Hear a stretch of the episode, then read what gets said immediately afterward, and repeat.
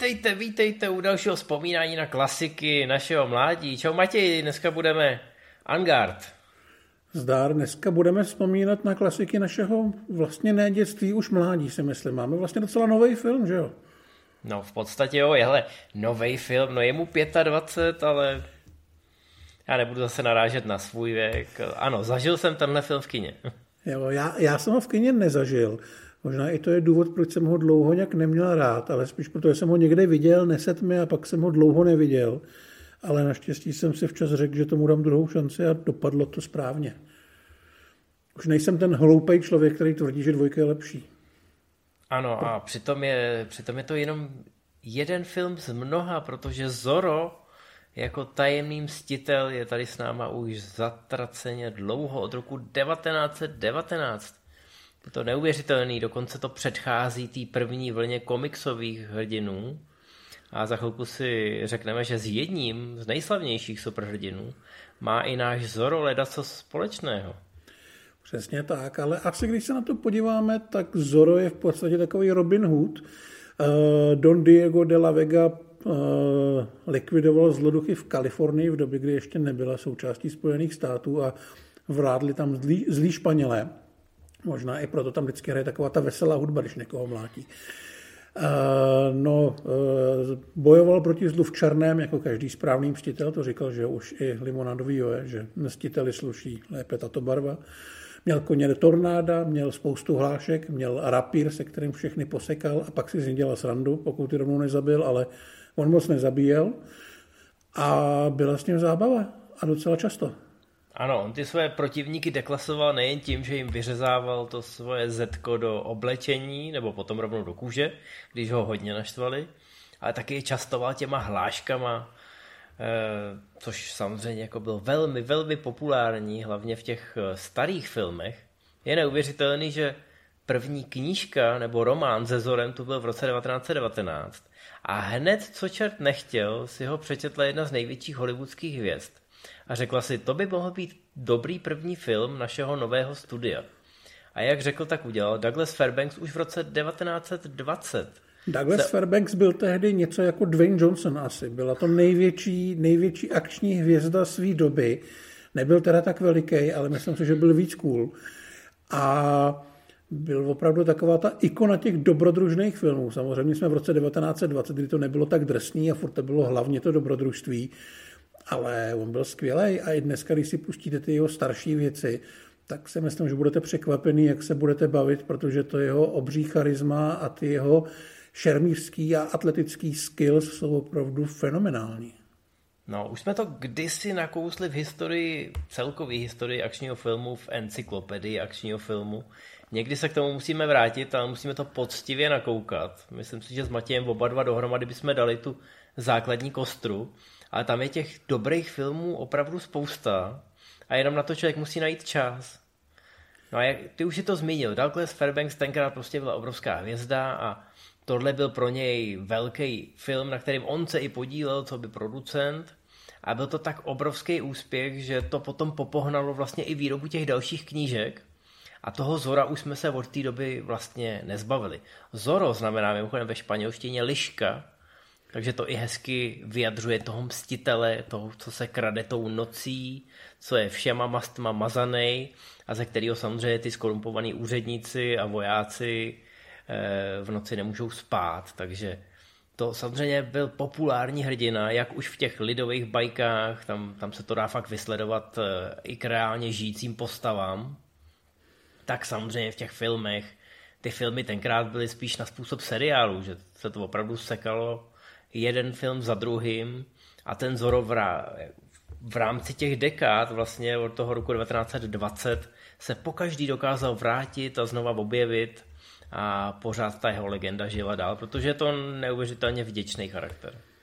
On byl vlastně populární i u nás, protože jednu z verzí natočil i Avan Delon a ty jeho šermovačky a dobrodružní filmy, nebo obecně teda ten žánr z Francie, to u nás měl v televizi jednodušší než hollywoodské věci, takže Zora jsme znali i tady. V 90. jsme eh, jako malý koukali na ten seriál, který mě tehdy přišel hrozně směšný, ale stejně jsem z něj nemohl jako odtrhnout oči. A Zora zkrátka zná každý, ale my vlastně teďka přeskočíme celý, ten, celý ty dekády, eh, nejenom Zora, ale tohohle toho šermovacího žánru, jak už říkal Vašek, někdy se k němu asi vrátíme, protože to je hodně zajímavý. A podíváme se až na konec 90. let, respektive na začátek, protože tam Disney natočil tři mušketýry, film, ve kterém se sešli Charlie Sheen, Oliver Platt, Chris O'Donnell, Kiefer Sutherland, byl tam Tim Curry jako záporák. A Brian Adams. A Brian kytáru. Adams, no. A byla to taková disneyovská dobrodružná variace na ty tři mušketýry. Já si myslím, že takový ty puristi a znalci těch filmů z těch 70. let eh, si k tomu nikdy cestu úplně nenašli, ale představilo to tyhle ty hrdiny nový generaci dětí, který si potom třeba našli cestu k těm jiným mušketýrům. Hlavně to vydělalo slušný peníze a u Disneyho začali vymýšlet, jestli by nešlo eh, podobným způsobem vydojít nějakou jinou klasiku, kde by, se třeba taky šermovalo a logicky je napadl ten Zoro. No, nenapadlo to jenom Disney, napadlo to, napadlo to Spielberga s Tristárem, což je v podstatě jako kom, kombinovanou, komplikovanou cestou Sony. Ale my bychom měli zmínit, ty si hezky zmínil mimochodem, že se ještě kousek vrátím, ty francouze. Protože to si myslím, že zásobovalo nás. Mm-hmm. Na, nás ten Errol Flynn a Douglas Fairbanks trošku obešli. A měli jsme toho Žána Maré a podobný. Ale měli jsme ty fanfány tulipány a černý tulipány a v podstatě, Hrbáče. V podstatě jsme měli i ty, i ty mušketýry, protože tam to fungovalo samozřejmě. To byly ty hrdinové z lidu, co chudým rozdávali, aby měli všichni stejně. A trestali zlou, zlou mocnost. A zlou mocnost samozřejmě, zlý, zlý buržousty, takže to se komunistům líbilo a to se tady mohlo promítat. No, nicméně my jsme měli tu francouzskou školu, která byla samozřejmě taky skvělá. Ale je důležitý říct, že na začátku těch devadesátek se těch hrdinů, který se oháněli mečema, objevilo neskutečně hodně. Ale málo který byl takovej lehkonohej, takový víc do zábavy. Tam kromě těch disneyovských mušketýrů bychom asi mohli zmínit Spielbergova Hooka, hmm. Robina A to je konec konců furt jako variace na Petra Pana. Bylo tam několik Robinů Hoodů. Ano. Včetně jedné parodie, že jo, no, to, to, jako na začátku 90. se to tam fakt jako nasekalo. Ale nesmíme zapomenout, že tady byli i ostřejší hoši s velkýma mečema a s, těm, s těma už taková sranda nebyla, ale byly to velký ikonický filmy. Rob Roy, Statečný srdce. Takže k tomu meči v Hollywoodu nebylo daleko a samozřejmě, když je něco trend, tak se na to nabalují další a další filmy.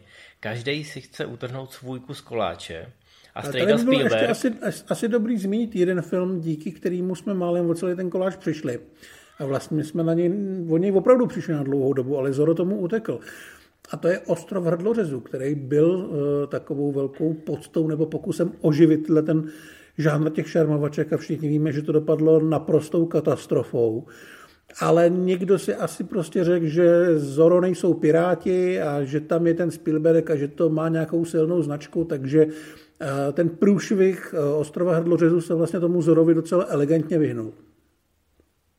Hlavně i proto, že Spielberg o tom začal přemýšlet už někdy v roce 91, 92, v podstatě v době, kdy se dozvěděl, že u toho Disneyho ty mušketýry chystají. A říkal si, no jo, D'Artagnan, mušketýři, to je takový nadčasový téma. Jestli pak máme my něco tady v Americe, něco, co bychom nemuseli ukrást Evropanům, no a napadl ten Zoro, logicky, protože to je opravdu látka, která se vrací kolem dokola, podobně jako třeba hrabě Monte Cristo, každou dekádu to někdo zpracuje. I u těch mušketýrů to teď vidíme, že jo? máme v kinech nový francouzský mušketýry, který se krom obyčejně povedli. Ale tady ten Zoro se vyloženě nabízel, no a Spielberg, Spielberg to měl vymyšlený, už to měl v hlavě, už měl dokonce i v obsazení, jenom jenom to hodit eh, na papír, najít někoho, kdo to zaplatí a začít natáčet. No a tady se to začalo malinko kazit, protože samozřejmě Steven Spielberg je Steven Spielberg, takže každý projekt, který nastartuje a pro který se natchne, eh, se pere s jinýma podobnýma projektama, takže i když měl původně sám točit a pravděpodobně i chtěl, tak zjistil, že na to prostě nemá čas, protože je jenom jeden. A najednou to začalo být trošičku míň hvězdný. Eh, režírovat měl Michael Solomon, což je původem velmi šikovný kameraman, dělal třeba Propast, co už samozřejmě nebylo zdaleka tak hvězdný jméno jako ten Spielberg, který tou dobou dělal Ruský park a Schindlerův seznam a opravdu dělat ještě třetí film zároveň k tomu, takhle odlišný, to už by nezvládl ani on. Ale kromě Solomana už bylo vlastně nachystané i obsazení a taky docela zajímavý. Ano, měli jsme tam eh, talentovaného mladého nastupujícího herce Andyho Garciu, měli jsme tam Raula Juliu, já furt jako... je Julia nebo Julia, ale já to vím, ani ty, no. takže já si dovolím takhle říct, že to nevíme ani jeden. Já si vždycky v hlavě roztočím tu ruletu, víš, že, že máš jako tohle nebo tohle a pak to dám a doufám, že se na YouTube v komentářích neobjeví nějaký lingvista. Předem se omlouváme samozřejmě. A já myslím, že bychom možná mladším divákům měli říct, kdo to byl, Raul. Já, já budu říkat Julia, ty budeš říkat Julia. Výborně, ano. Tak Gomez. Raul, Raul Julia, to je člověk, který ho si bohužel asi většina světa pamatuje ze Street Fightera, což byl jeho úplně poslední film a on je v něm teda brilantní. A další si ho můžou pamatovat z Adamsovy rodiny, kde byl taky výborný ale on byl opravdu dobrý dramatický herec, nebo nejenom dramatický, ta Adamsova rodina ukázala, že ten humor mu jde, měl obrovský charisma a zemřel bohužel dřív, než se opravdu mohl stát tou superhvězdou. Tenhle ten film by mu k tomu asi pomohl a myslím si, že by byl výborný, jako ten starý Zoro. Ale nevyšlo to a muselo se čekat. Bohužel to nevyšlo, protože ten film pro nás sledovali odklady, Spielberg byl tenkrát takový rozjetý, že nabízel ty role nalevo napravo, dokonce Shakiře, té zpěvačce. Nabídnul roli té Eleny a ona by tam teda zářila, ale sama to odmítla, protože řekla, že nemá dostatek hereckých schopností. Ona měla za sebou že... nějakou telenovelu nebo něco takového, ale no, jako ona... naštěstí byla nohama na zemi, že tohle by asi bylo moc. Ona se trochu bála i ty angličtiny.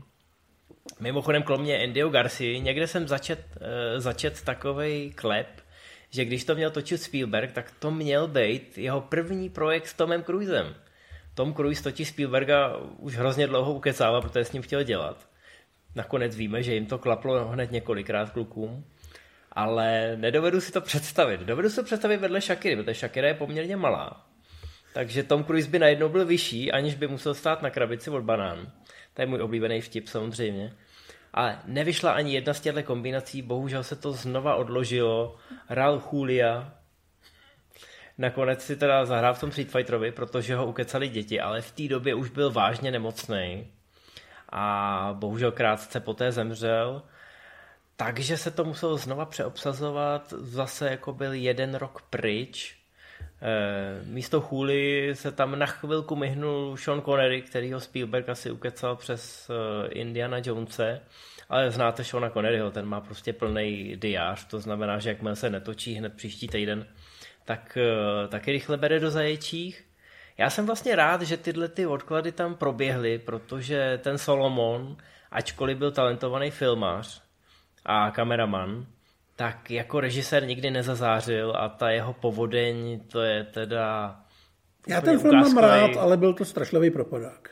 A po, pro, mě, pro mě to byla taková rutina, Dovedu si ho představit, že by natočil ještě jednu, dvě povodně, ale u toho Zora chci hmm. něco víc asi. No tak, ale malé jsme něco víc dostali, protože když už se odkládalo, tak se hledal i nový režisér. A byla půlka devadesátek a byla to vlastně španělsko-mexická záležitost, takže první, kdo vás napadne, je Robert Rodriguez, který dostal šanci od Spielberga. A e, šel do toho po hlavě, možná až moc, protože Eh, chtěl, chtěl 45 milionů, což bylo docela hodně peněz pro něj jako pro filmaře, který ještě neměl tolik zkušeností, ale hlavně chtěl, aby to bylo tvrdý erko, což je myslím něco, co nechtěl vůbec nikdo jiný. Takže Rodriguez se s Tristarem trošku pohádal, hádali si o ty prachy, Tristar chtěl dát jenom 35 milionů, Nakonec eh, Rodriguez klesnul na 42 a Tristar řekl, že nedá víc než 41. Takže se tam tyhle ty dvě strany tak dlouho hádali, až to musel Rodriguez opustit a začal se věnovat jiným filmům. No já mám pocit, že ty, ty producenti eh, tam Rodriguez nechtěli od začátku, mm. ale mhm. Spielberg jim ho samozřejmě nutil a oni nechtěli se dozádat se Spielbergem, tak se radši, tak se radši řešili ty peníze s tím, že to ten Rodriguez snad vzdá a bohužel se tak stalo. Kdyby se tak nestalo, tak bychom pravděpodobně dostali tu dynamiku toho Desperáda s Antony Banderasem v hlavní roli, se Salmou Hayek eh, v hlavní dívčí roli a mohla Byla to být, zvažovaná, ano. Mohla to být velká pecka. Je zajímavý mimochodem, že Spielberg doporučil Rodrigueze jako někoho, kdo natočí hodně muziky za málo peněz, ale samozřejmě Rodriguez, když viděl, že bude dělat Zora, jako toho Zora, že jo, prostě najednou se v něm ten vlastenecký duch eh, vzepěl a chtěl to udělat jako největší film své kariéry a řekl si o ty velké peníze, protože to chtěl mít opravdu jako velkolepý. No a v tomhle případě narazil, Tristar byl za Škudlily a ten projekt zase šel zpátky k rýsovacímu prknu. Ale přeci jenom po Rodriguezovi něco zbylo a to něco byl Antonio Banderas. Uh, ono bylo samozřejmě super, že šli po nějakým herci, který by byl hispánec a sednul by to do té role. Tom Cruise by fakt byl asi krok vedle. Andy Garcia už tou dobou byl malinko starší, zároveň byli zvažovaný Benicio del Toro nebo Joaquim de Almeida, což byl záporák z uh, Desperada. Ale ten Banderas mi připadá zpětně jako nejlogičtější a zdaleka nejlepší volba. To samé vlastně proběhlo i u ženské postavy, kde si Spielberg vydupal Catherine Zeta-Jones, což je herečka, která vždycky podle mě na všechny působila hrozně exoticky, ať už právě jako nějaká jihoameričanka nebo někdo z Ázie třeba trošku, a ona je přitom z Velsu. Myslím si, že jsem kdysi četl nějaký článek o nejslavnějších Velšanech a měli je volit přímo Velšani a oni tam vlastně vůbec nedali, protože na ní zapomněli, že je jejich. Ale uh, Spielberg si ji vybral, protože se mu líbila v Titaniku, teď mluvíme o minisérii, ne o tom Cameronově filmu, a z ní to vlastně přes noc udělalo obrovskou hvězdu a myslím si, že ona a Banderas tam mají obrovskou chemii a strašně to táhnou dopředu. No a přišla nám sem, přišla nám sem ještě jedna hvězda, ale ta byla za kamerou. Nevím vlastně, jak se k sobě Spielberg a Martin Campbell dostali, ale musela to být parádní schůzka, protože Campbell odmítnul další bondovku, kterou mu okamžitě po zlatém oku nabídli. Zítřek nikdy neumírá. A řekl si, OK, tak tady bych mohl dělat něco přes Spielberga a mohl bych dostat eh, nějaký další blockbuster. Proč ne? Zbavím se toho Bonda, půjdu zase vodům dál. Ještě nabízel mimochodem Izabelu Skorupko do té hlavní holčičí role to je takový to samozřejmě jako dobře jsem s tebou pracoval tady na jednom filmu, tak tě zkusím dohodit na další, ale Spielberg už tady měl víceméně hotovo, takže Martin Campbell ještě si obsadil nějaký vedlejší role, Matěj k vám k tomu něco řekne, ale jinak v podstatě v úvozovkách přišel k hotovýmu a, a mohlo se jít natáčet, nebo si to aspoň všichni mysleli. No a ještě tady máme jednoho herce, kterého bychom asi měli zmínit. Že jo?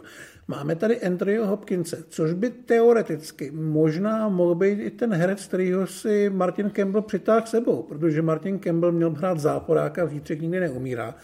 Na place byl asi dva nebo tři dny a zjistilo se, že to není asi práce pro něj, takže odešel a nakonec skončil u Zora, Bůh ví, jak to bylo, jestli mu třeba Campbell nezavolal a řekl mu, hele, vyser se na to, mám tady něco lepšího. A Hopkins je výborný v té roli, ale taky jsme o něj málem přišli, protože se mu do toho nechtělo. Už to byl starší pán, už měl svoje roky a měl hlavně hrozně bolavý záda, takže představa, že bude někde blbnout eh, na place jako akční hrdina ho úplně nalákala.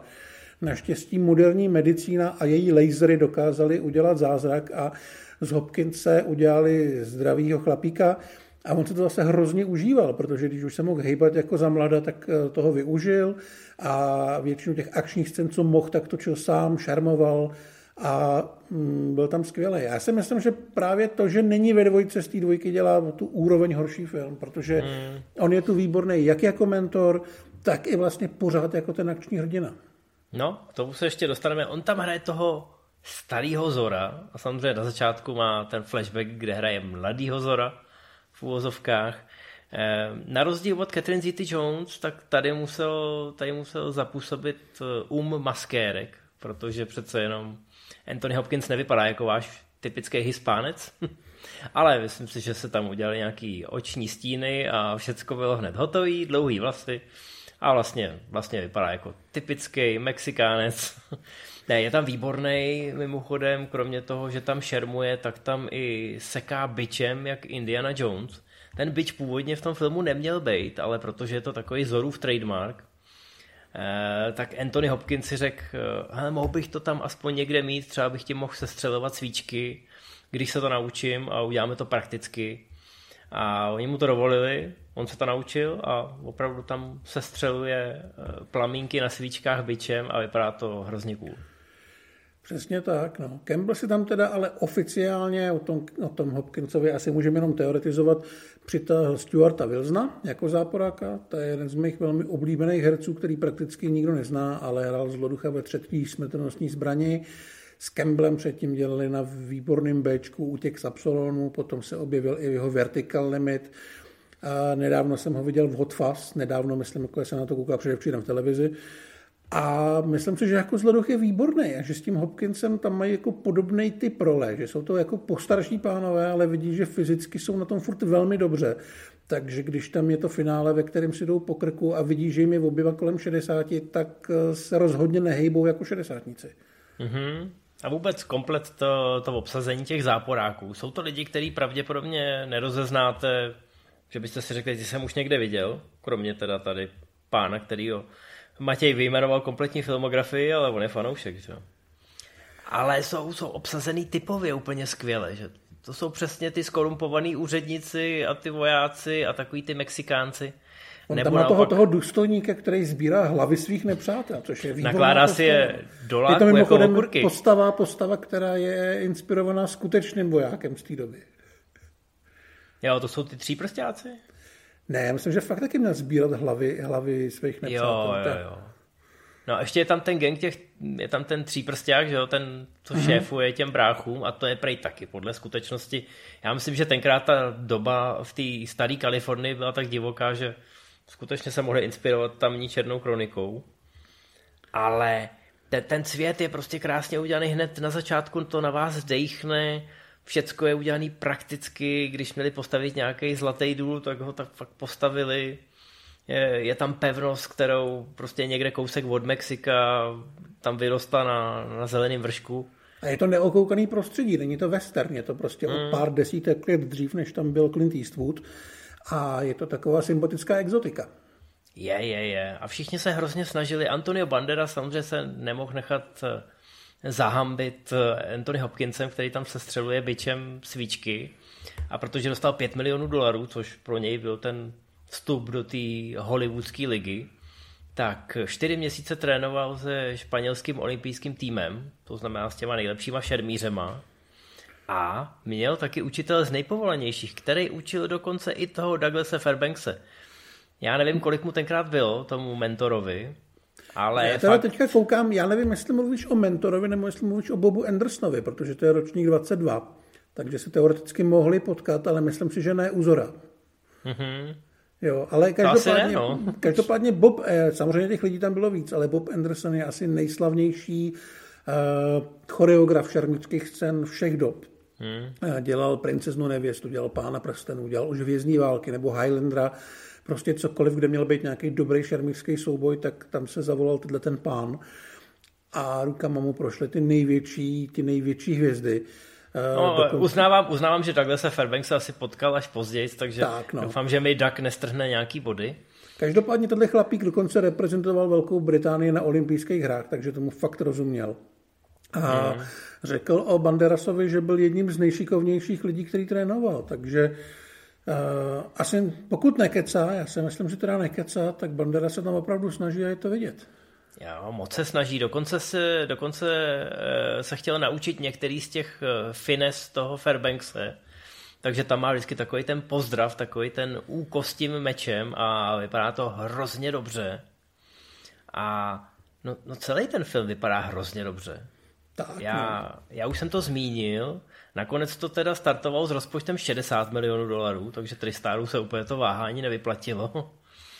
A protože se natáčelo v Mexiku a Mexiko už tenkrát bylo plné skorumpovaných úředníků, tak jako v tom filmu, eh, tak samozřejmě se to snažili těm filmařům všeli jak osladit, zadržovali jim rekvizity eh, na celním úřadě, snažili se všude, kde to šlo, tak vymámit nějaký úplatky, takže nakonec eh, těch 60 milionů se proměnilo spíš v 70 milionů.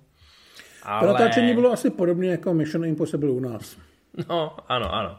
Ale z technického hlediska se vlastně nic eh, tak tragického nestalo. Žádný kulisy neschořely, nikdo nebyl propíchnutý, už protože ty meče byly buď plastový, nebo byly z hliníku, takže nakonec se museli dodabovat, aby to tak krásně cinkalo.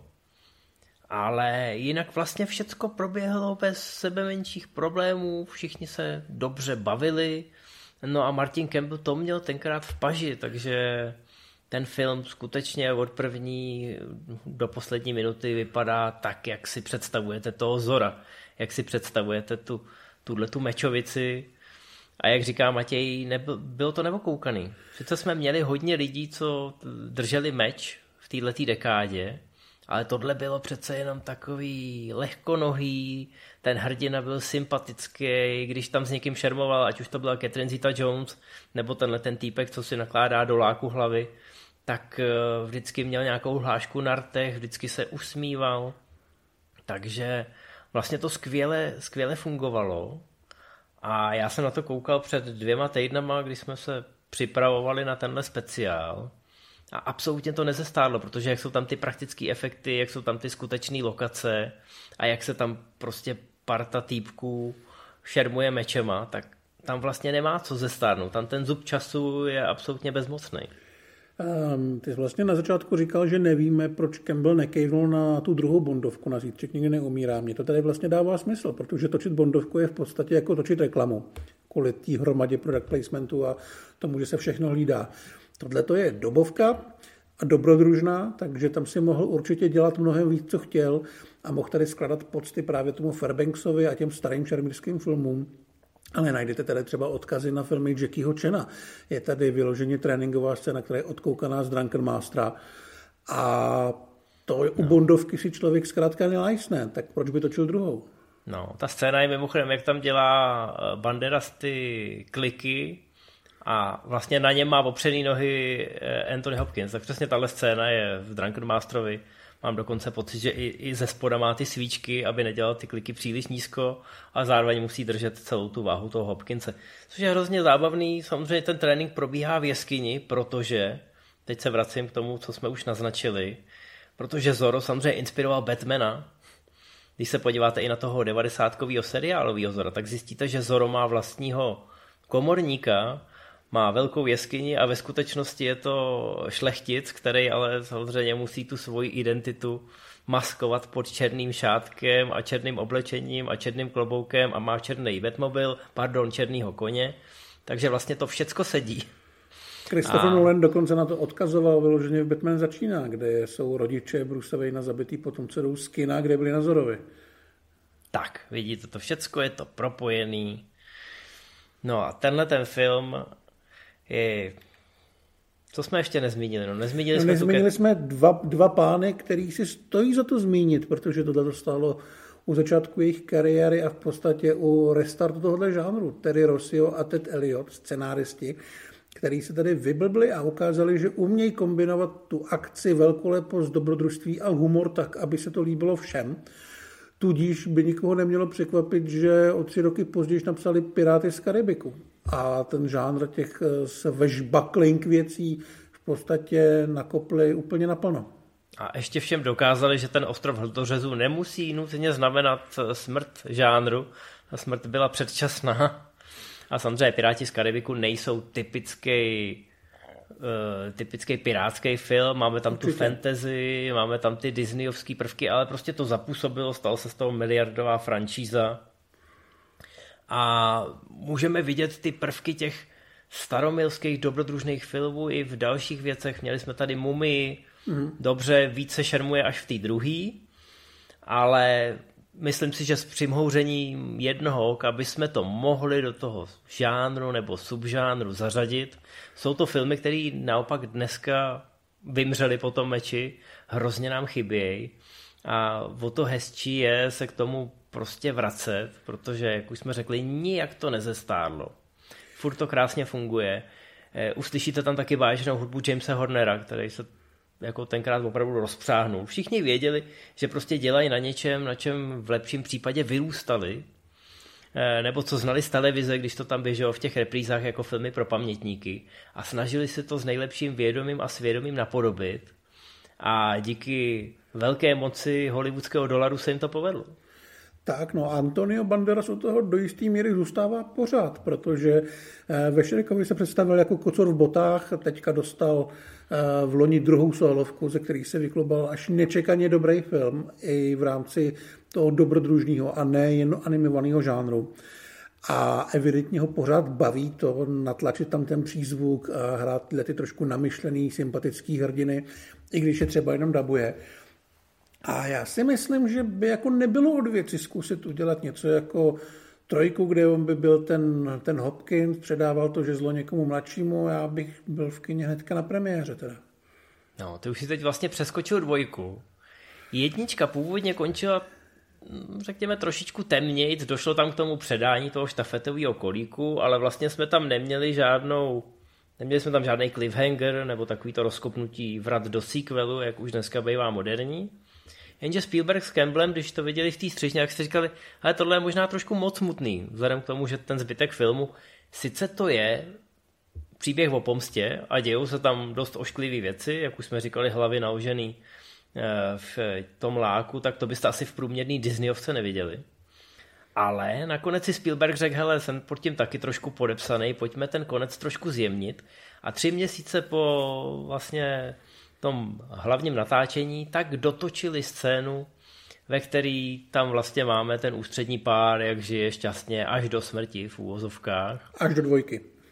A diváci, diváci si úplně jako neřekli v kinech o tu dvojku, ať už návštěvností nebo nějakýma úžasnýma ohlasama. Mělo to výborný recenze, ale nebylo to, že by diváci hned říkali, chceme víc, chceme víc. Přece jenom v roce 98 a pak 99 jeli trošku jiný žánry už. Nicméně došlo na to pokračování po sedmi letech v roce 2005 a já se teda musím přiznat, že tady musím předat štafetový kolik Matějovi, protože ačkoliv jsem to určitě viděl, tak si z toho lauter nic nepamatuju. Vím zkrátka, že to bylo takový to vychtěný pokračování, kde spíš úřadovali e, ty účetní než ty tvůrci, ale je pravda, že se povedlo ten starý tým dát dohromady. Samozřejmě bez Hopkinse, ale byly tady Banderas i Catherine Zeta-Jones, už jako větší hvězdy, si myslím.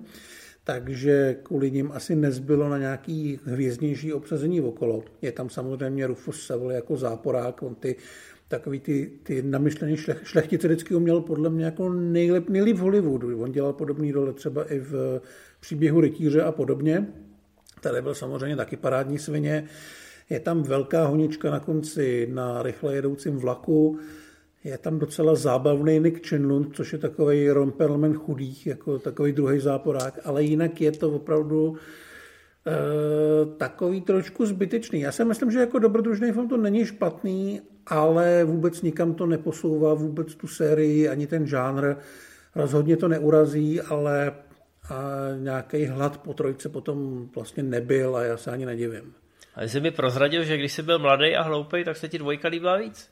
Asi jo, protože se mi jednička hodně nelíbila. Ale fakt byl, nevím proč. Byl tam vlak plný nitráku, já tě chápu. Jo, to asi jo. No. Mně stačí málo.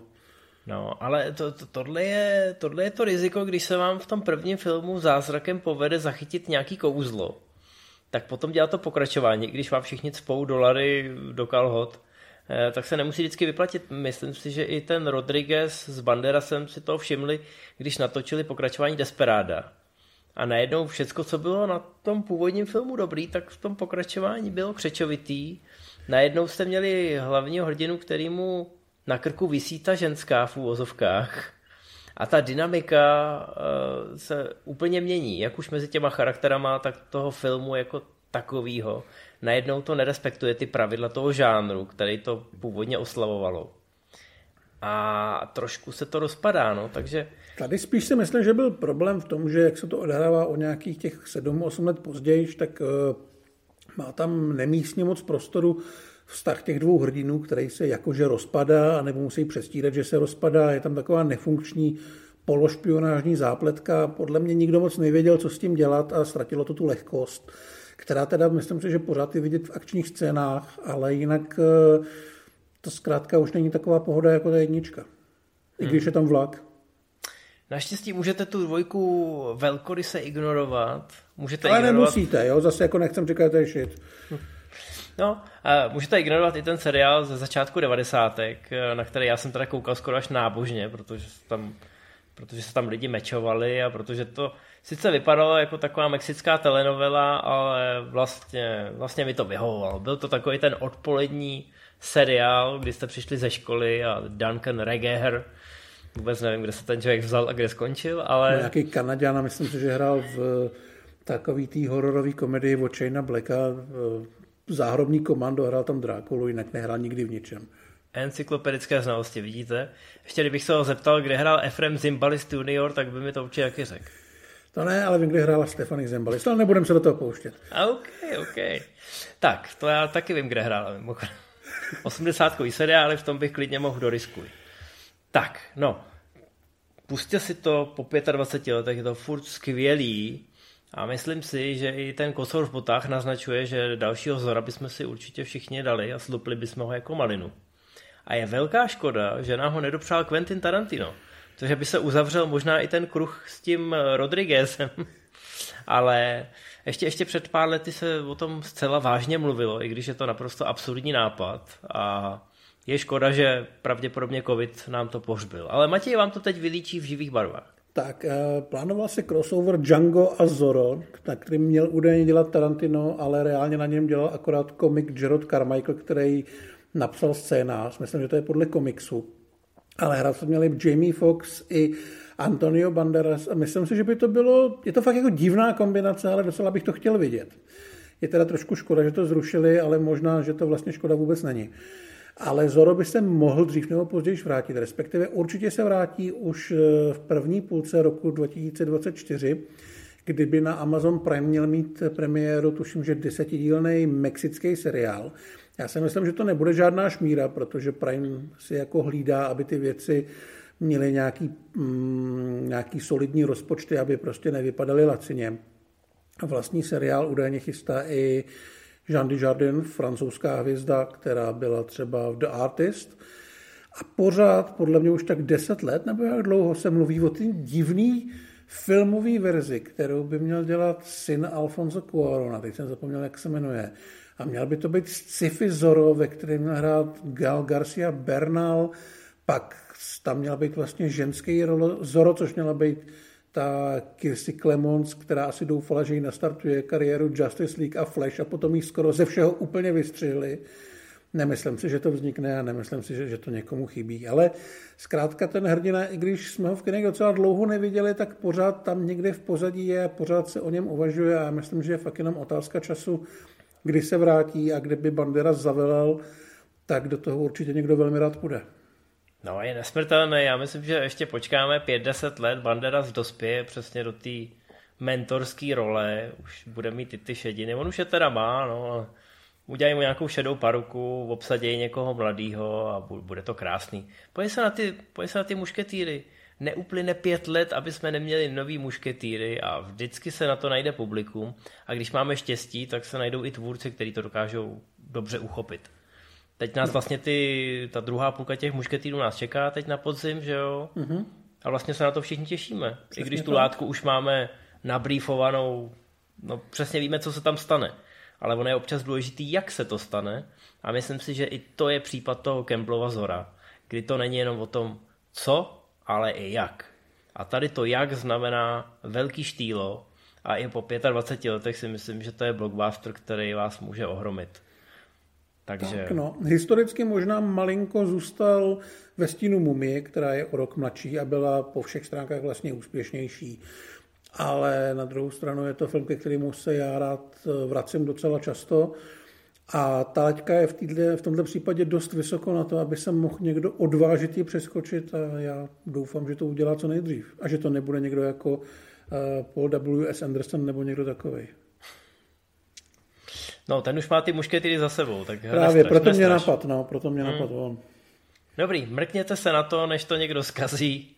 A my se budeme těšit zase u oprašování dalších starších nebo i novějších klasik. Tak čau. Tak, čau.